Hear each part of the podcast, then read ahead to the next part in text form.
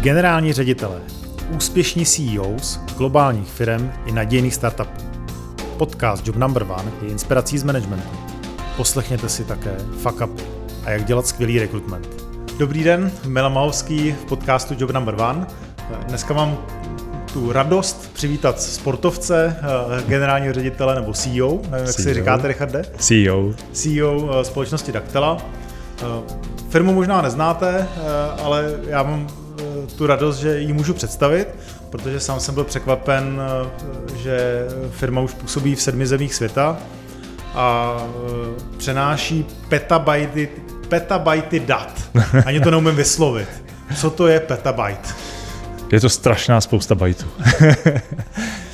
A v té hierarchii je to jako giga, tera, jo, tak je to ještě je za peta. giga, pak je za peta. Přesně Petabajty tak. dát, jo. A za jak dlouho? Jako je ten petabyte proteče?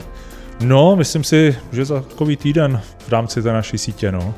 Což je úplně šílený. Uh, abyste si to možná dokázali představit, protože já jsem se na to musel vyptat, uh, tak uh, pro takového běžného člověka to znamená, že je to jeden milion hovorů za den. Přesně tak. No, takže za rok je to nějakých 200-300 milionů hovorů. Jo, Přesně který, tak. A to jsou jenom hovory. Když To si s- k tomu ještě přidáme chaty, e-maily a sociální sítě, můžou toho být ještě spousta. Takže Daktela v zásadě jsem pochopil, že už je docela jako větší, větší firma z, po- z pohledu technologií. Uh, velká gratulace. Uh, vy jste sportovec, vidím to na vašem, na vašem tělu, takže určitě svojí vytrvalostí jste se eh, dostal k tomu, že, že dokážete eh, každý den odbavit eh, jeden milion hovorů, to jsou docela jako šikovně výkonný generál. Jo, zamakám si. Eh, K, tomu sportu, eh, jaký je váš, jaký je váš jako ten základní koníček, co jste dělal za mladá a teďka? Eh, tak já jsem si prošel strašnou spoustou sportů. V podstatě kdysi jsem dělal převážně týmové sporty, to znamená fotbal, pak jsem dělal basketbal a nakonec jsem zakotvil na docela dlouho uh, u volejbalu. A potom, když jsem začal pracovat, tak už na něho nebylo tolik času a protože teda mám radši, když se zlepšuju, než zhoršuju, tak jsem postupně ten volejbal trošku opustil a dal jsem se na squash, no a pak jsem ze squashe přešel už na single sporty a v současné době jsem rád, když jsem na kole nebo si běhám, zaplavu, protože jsou to sporty, kde jsem sám, kde prostě jsem svého uh, času strujce a můžu si říct, teď si prostě jdu zaběhat a nemusím se s nikým domlouvat. Eh, Vrcholový volejbal? Uh, tak vrcholově, chvilku jsem se zahrál první ligu, ale jinak jako jsem už žádné další ambice moc neměl. Hezký.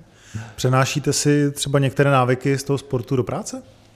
Eh, Tak já si myslím, že je to hlavně to, že uh, takový ten drill, že jo, jako když člověk už dělá na nějaké úrovni prostě ty sporty, tak už musí být uh, schopný se občas trošku vypnout a, a ten drill vzít, jako že je to prostě součást toho života, což ne vždycky v té práci jako někteří lidi mají. Prostě berou to jako tak, že jako já si udělám to svoje a už jako nechci jít z té komfortní zóny a on ten sport vás z té komfortní zóny docela často jako dostane, zvlášť když jako člověk dělá nějaký závod nebo cokoliv.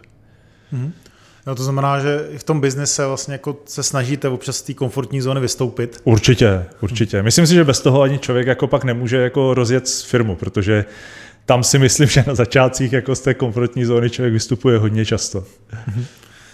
Uh, tak možná nám můžete popsat, jaké to bylo, ty začátky, a co byly takové ty klíčové zlomové body uh, v té, myslím, 16 leté asi, Historii, no. historii uh, firmy. Tak já si myslím, že jako uh, začátek Daktely jako telekomunikační firmy uh, byl možná náhoda, protože jsme se s Davidem potkali v bývalé práci, uh, kde jsme se potkali v IT, že jo, starali jsme se tam o nějakou serverovnu a protože to byla firma, která měla developerskou část lidí v Praze, ale salesově byla orientovaná na Ameriku, tak si asi dovedete představit, že tam probíhala i nějaká komunikace. A e, bylo to v roce 2001, kdy hovor do Ameriky stál 10 korun minuta a když si takhle zavolalo několik lidí denně, tak ty náklady v podstatě na ty hovory byly extrémní. A e, my jsme s Davidem tehdy objevili, že existuje nějaký asterisk jako nějaká softwarová ústředna, a tak jsme si řekli, hele, tak to zkusíme rozjet. Rozjeli jsme jeden asterisk jako ústřednu tady v Čechách, druhou v Americe, propojili jsme to přes internet a najednou jsme zjistili, že v podstatě voláme zadarmo. Takže, takže klíčový moment byl vlastně identifikace technologie, Přesně kde jste si uvědomil vlastně ty obrovské možnosti. možnosti z hlediska hmm. úspor finančních eh, na volání. Tak, přesně tak. Vlastně v tom roce 2001, to, ne každý už si to pamatuje, ale to byla opravdu doba, kdy v Čechách stál hovor 4 koruny na minutu, že jo, když volal z mobilu nebo na mobil. A uh, ten internet a VoIP v podstatě dokázal přinést jako extrémní zlevnění. Hmm. Co byly další milníky ve firmě? Eh, myslím si, že další milník byl uh, okamžik, kdy už jsme měli, já nevím, za sebou 3-4 roky a myslím si, že Daktela jako byla jeden z průkopníků VoIPové telefonie v České republice. Neměli jsme tady v té době moc konkurentů, ale pak kolem toho roku 2009-2010 eh, se tady začalo objevovat extrémní množství firm. Každý ISP nabízel virtuální ústředny a podobné, podobné softwary. A my jsme pochopili, že se musíme trošičku přeorientovat, pokud chceme tady v tomhle extrémně konkurenčním, eh, konkurenčním prostředí vlastně přežít. No a protože jsme v té době už měli i relativně zajímavé klienty, kteří tehdy možná tak známí jako teď nejsou, jako je třeba Notino eh, nebo tehdy Invia, eh, tak eh, jsme v podstatě s nima na dennodenní bázi řešili, co by chtěli jako vylepšit v tom softwaru, který jsme už tehdy měli. No a oni přišli s tím, že už je vlastně ani nezajímá ústředna, to už jako bylo něco, co už brali jako normál a že je spíš zajímají kontaktní centra, tehdy teda call centra. Tak jsme tehdy vlastně s Davidem sedli a asi za dva víkendy jsme napsali naši první aplikaci, jak kdyby call centrovou, No a z toho jsme se odrazili do toho, že v současné době máme software, který vlastně už nespracovává jenom hovory, ale v podstatě jakoukoliv aktivní komunikaci s klientem. Hmm. V zásadě prostě jako ten recept je poslouchat klienty, bavit se s nima hmm. a zároveň sledovat prostě nové trendy technologií a vymyslet vlastně tu kombinaci, cože ten zákazník potřebuje, co chce a jak ty technologie, protože vy jste backgroundem IT člověk. Přesně tak. Jo, tak jak ty technologie vlastně jako na ty potřeby napasovat. Jo? Je to tak. Rozumím tomu správně. Určitě ano. Já si myslím, že spousta, spousta firm jako je v tom, že si vymyslí nějaký projekt, eh, nějaký produkt a nedokáže ho napasovat na nějaký business case, což samozřejmě je krásné mít jako super produkt, ale pokud na tom není ten, ten business, který v uvozovkách jako pak zajímá ty lidi, kterým to nabízíte, tak eh, se podle mě nedá dojít daleko. A my jsme teda si na tom vždycky hodně zakládali, že jsme se snažili jako tomu zákazníkovi opravdu víc vstříc. Co týká vlastně těch zlomových eh, období, předpokládám, že to je i začít prodat do zahraničí. Mm-hmm. Tak eh, to bylo období, kdy už jsme si řekli, že jsme se vyprofilovali jako jednička na českém trhu, a v podstatě jsme zvažovali s Davidem, co dál. Ten software už tady byl relativně známý v tom okruhu eh, těch kontaktních center a eh, zákaznické péče. A tak jsme se rozhodli, že se podíváme na nějaké eh, eventy v zahraničí, abychom se srovnali s konkurencí, co vlastně se nabízí v zahraničí.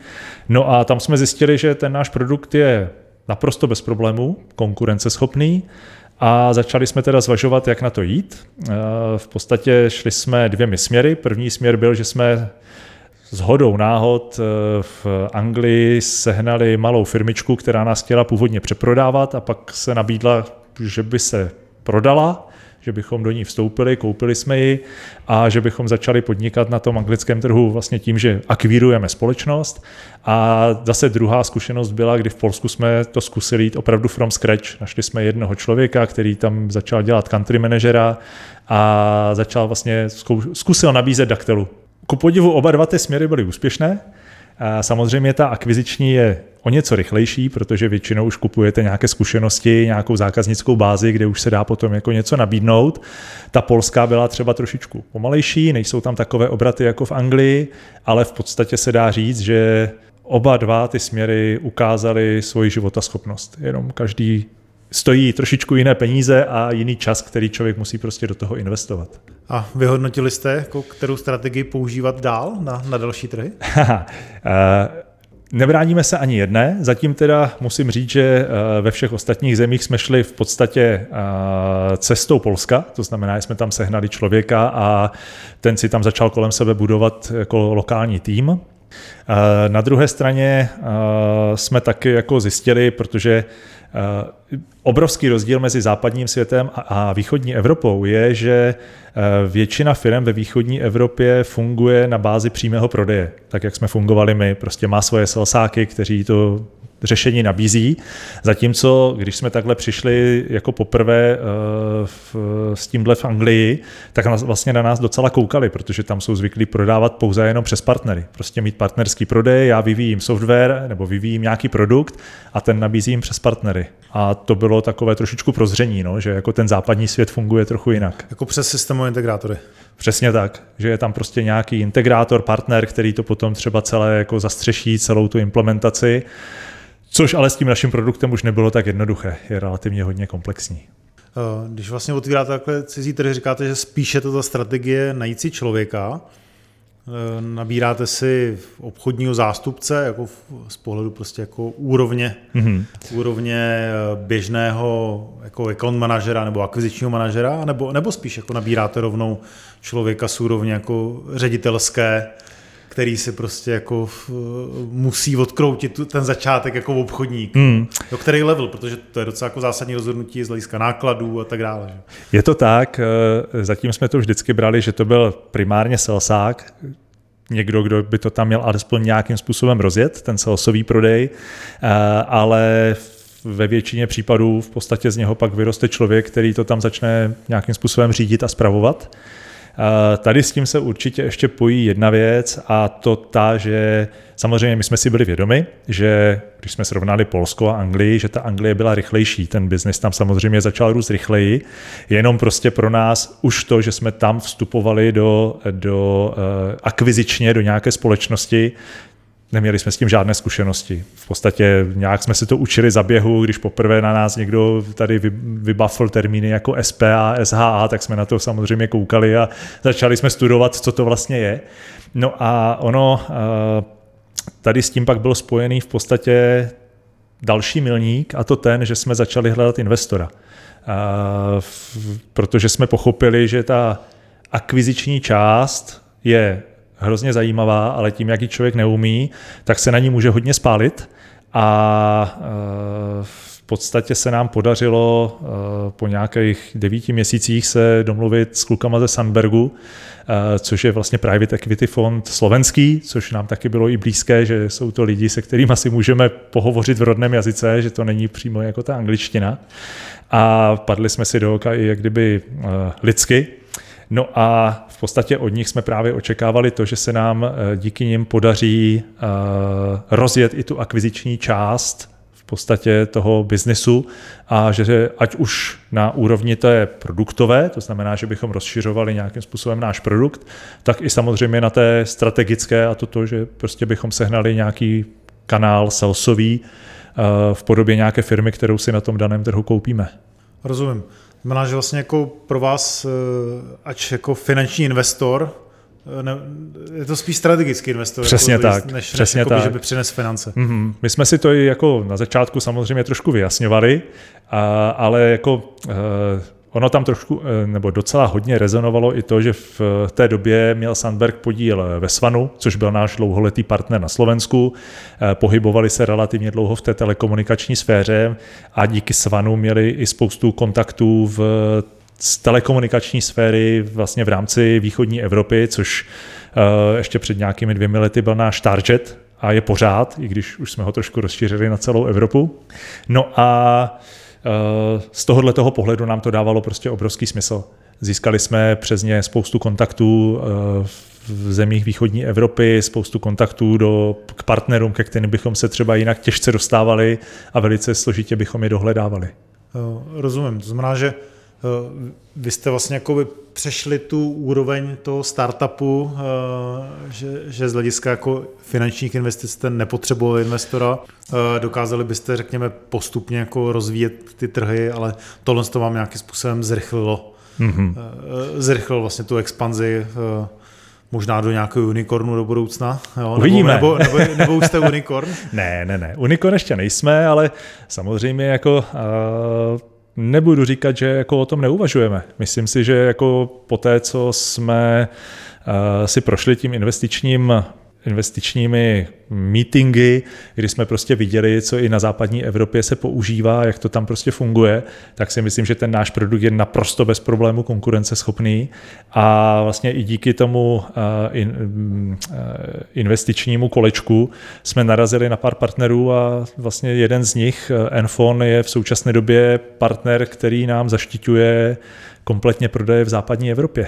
Tak to gratuluju. No, je jako Ona není moc známá, tahle ta firma, ale v Německu je to jeden z, jako z největších poskytovatelů VoIpový, VoIpové technologie, eh, kterému vlastně v, produ, eh, v produktovém portfoliu chyběly kontaktní centra a nám se podařilo s nima udělat exkluzivní smlouvu, kde nás teď nabízí vlastně v rámci kompletně celé západní Evropy pod svojí hlavičkou a myslíme si, že by to mohlo velice zajímavě rozhýbat biznis. Pojďme se bavit vlastně o čem ten biznis je. My jsme mm-hmm. to mhm. trošku jako načali, že nějakým způsobem poskytuje vlastně v současné době eh, komunikaci pro firmy. Eh, na svém webu píšete Omnichannel, což začíná být nějaký jako buzzword v současné době. Co si pod tím mohu představit? Omnichannel znamená, že spojíte více komunikačních kanálů do jednoho softwaru. Nicméně mělo by to být nativní spojení. To znamená, že ten software to opravdu podporuje nativně, ne, že jsou to čtyři softwary nějak pospojované přes APIčka a v podstatě se čtyřmi různými administracemi, čtyřmi různými reportingy a všemi věcmi s tím spojený. Tomu se ve většině případů říká multichannel. Na druhé straně, jako co vím, tak skoro všichni už přešli na označení omnichannel, ať už mají cokoliv. Takže jako v tomhle eh, se s tím trochu bojuje. Eh, já můžu za Dactylu říct, že máme nativní omnichannel, to znamená všechny ty kanály podporujeme opravdu nativně od hovoru. No, co to je, pardon? Znamená to, že jsme si vlastně je vyvinuli.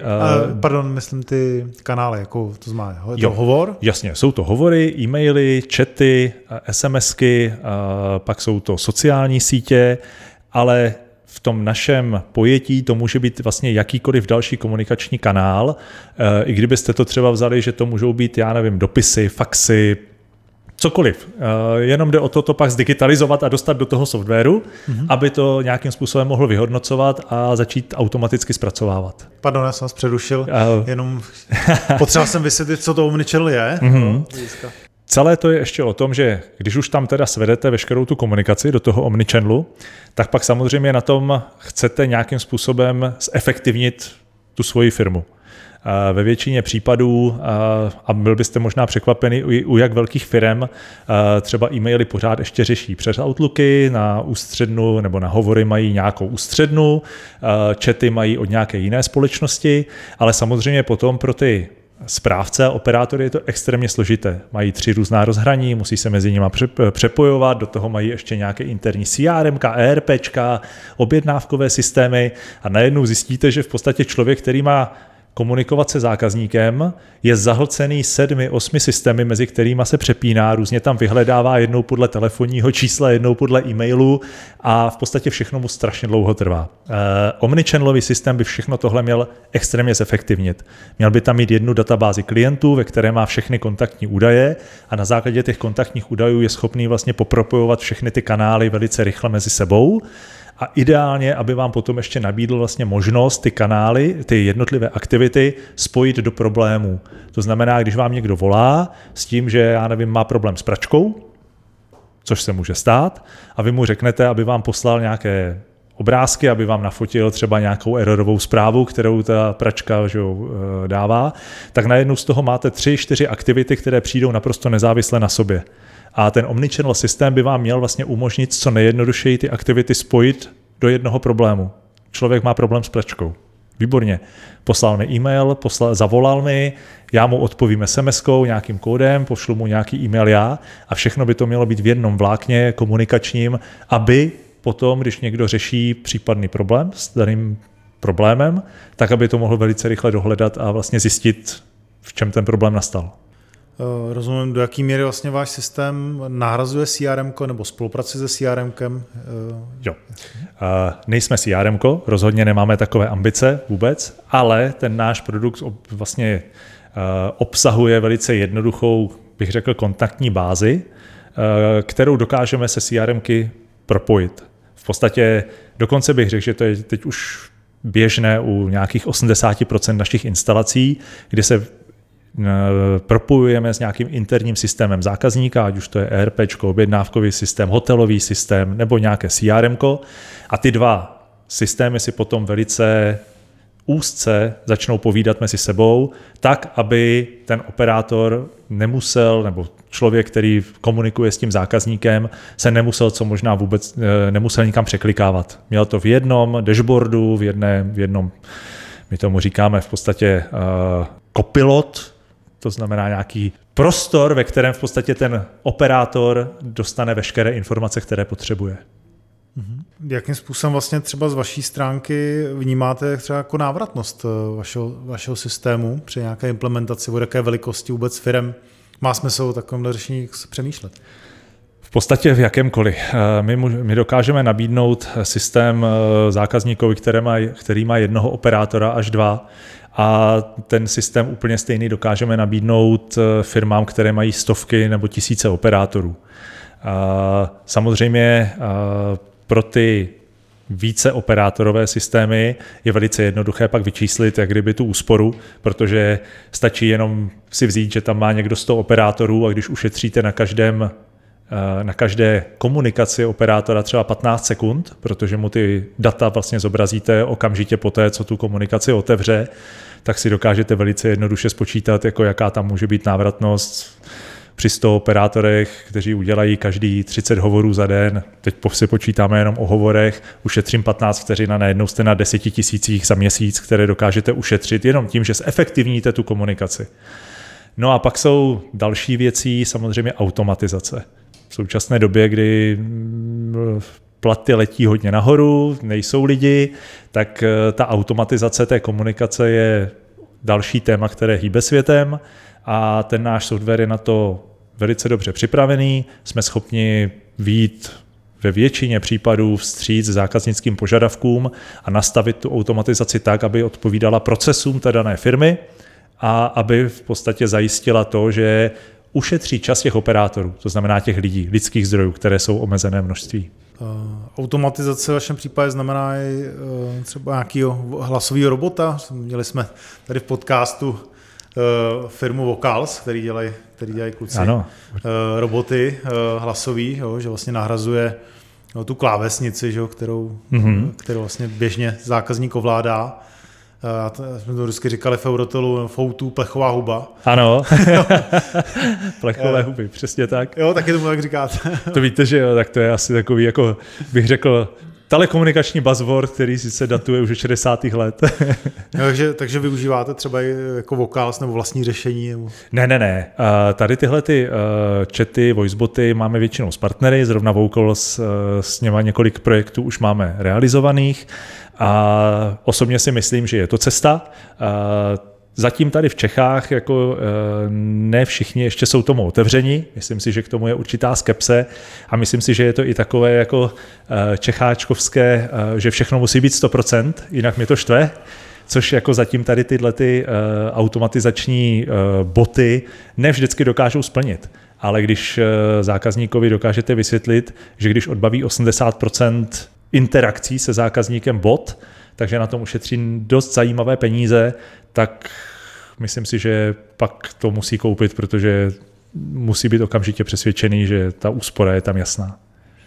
Jo, pro jaké typy třeba řešení se udí jako automatizace? Protože 80% mi připadá jako extrémní číslo. Uh, Takhle, ve většině případů je to, že přijdete do té firmy, nadefinujete si nějaké procesy, které v podstatě na, té komunikační, na těch komunikačních kanálech ty firmy řeší a snažíte se tam najít ten, který je nejčastěji opakovatelný, není extrémně složitý a současně jako může znamenat pro operátory docela hodně času stráveného tím, že musíte něco vysvětlovat. Mm-hmm.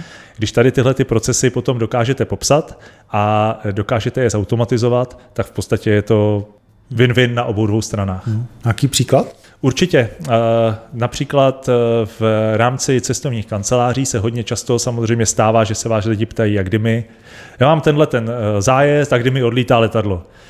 Co mě třeba dostalo, když jsme takhle jako byli v jedné cestovní kanceláři, že třeba mají několik desítek dotazů denně, třeba jaké bude v dané, lokali, v dané destinaci počasí. Vážně? Já jsem to, normálně jsem na to koukal, jsem říkal, to si nejsou schopni otevřít internet a podívat se, jako, jaké bude na Malorce počasí. Ne, oni se jdou a zeptají se třeba v chatu, jako jaké bude, já zítra letím na Malorku a jaké tam bude, jaké tam hlasí počasí. Wow. A operátor normálně by šel, že jo, otevřel si ten net a při, při, přeříkal by to, co vidí. Jo. A když je tam ten bot, tak to vlastně řeč, řekne bot a vás to jako už ani tolik netrápí, že vám někdo píše s takhle jako docela jako zajímavou otázkou. No. Což znamená v zásadě jako i na úrovni na úrovni generálního ředitele si udělat jako analýzu, vlastně jaký jsou typické dotazy, hmm. co ty operátoři vlastně řeší, a udělat si nějakou četnost a a trivialitu těch, těch dotazů a pak z toho vlastně se pokusit najít to, co se dá automatizovat. Přesně tak, přesně tak. Mhm. A je to, bych řekl, nejoptimálnější cesta k, auto, k automatizacím. Jo, nejhorší je jako nechat zákazníka říct, co by všechno chtěl řešit, protože ten samozřejmě by chtěl vytvořit jako okamžitě stříbrný zámek se zlatým vodotryskem. Ale ve většině případů je mnohem jednodušší začít jako úplně jednoduchým vodovodním kohoutkem, který mi vyřeší to, že mi poteče voda a až potom budu řešit jako ty další a složitější věci. Tak doufáme, že nám poteče voda a nedovolím si, nedovolím si dát eh, takový zajímavý bonmot, teďka napadl Miloš Zeman, že jo, trošičku a, a Rusko, doufáme, že nám nepoteče ruská ropa brzo, jo, tady. Tak. A tím, tím bych dnešní, dnešní podcast trošku jako ukončil eh, a věřím, že eh, se budete všichni těšit na druhý díl s Richardem Bárem, protože to povídání mě hrozně baví a připadá mi, připadá mi hrozně inspirativní. Moc krát děkuji za dnešní část a za týden se budeme eh, těšit na eh, další povídání. Díky, díky za pozvání.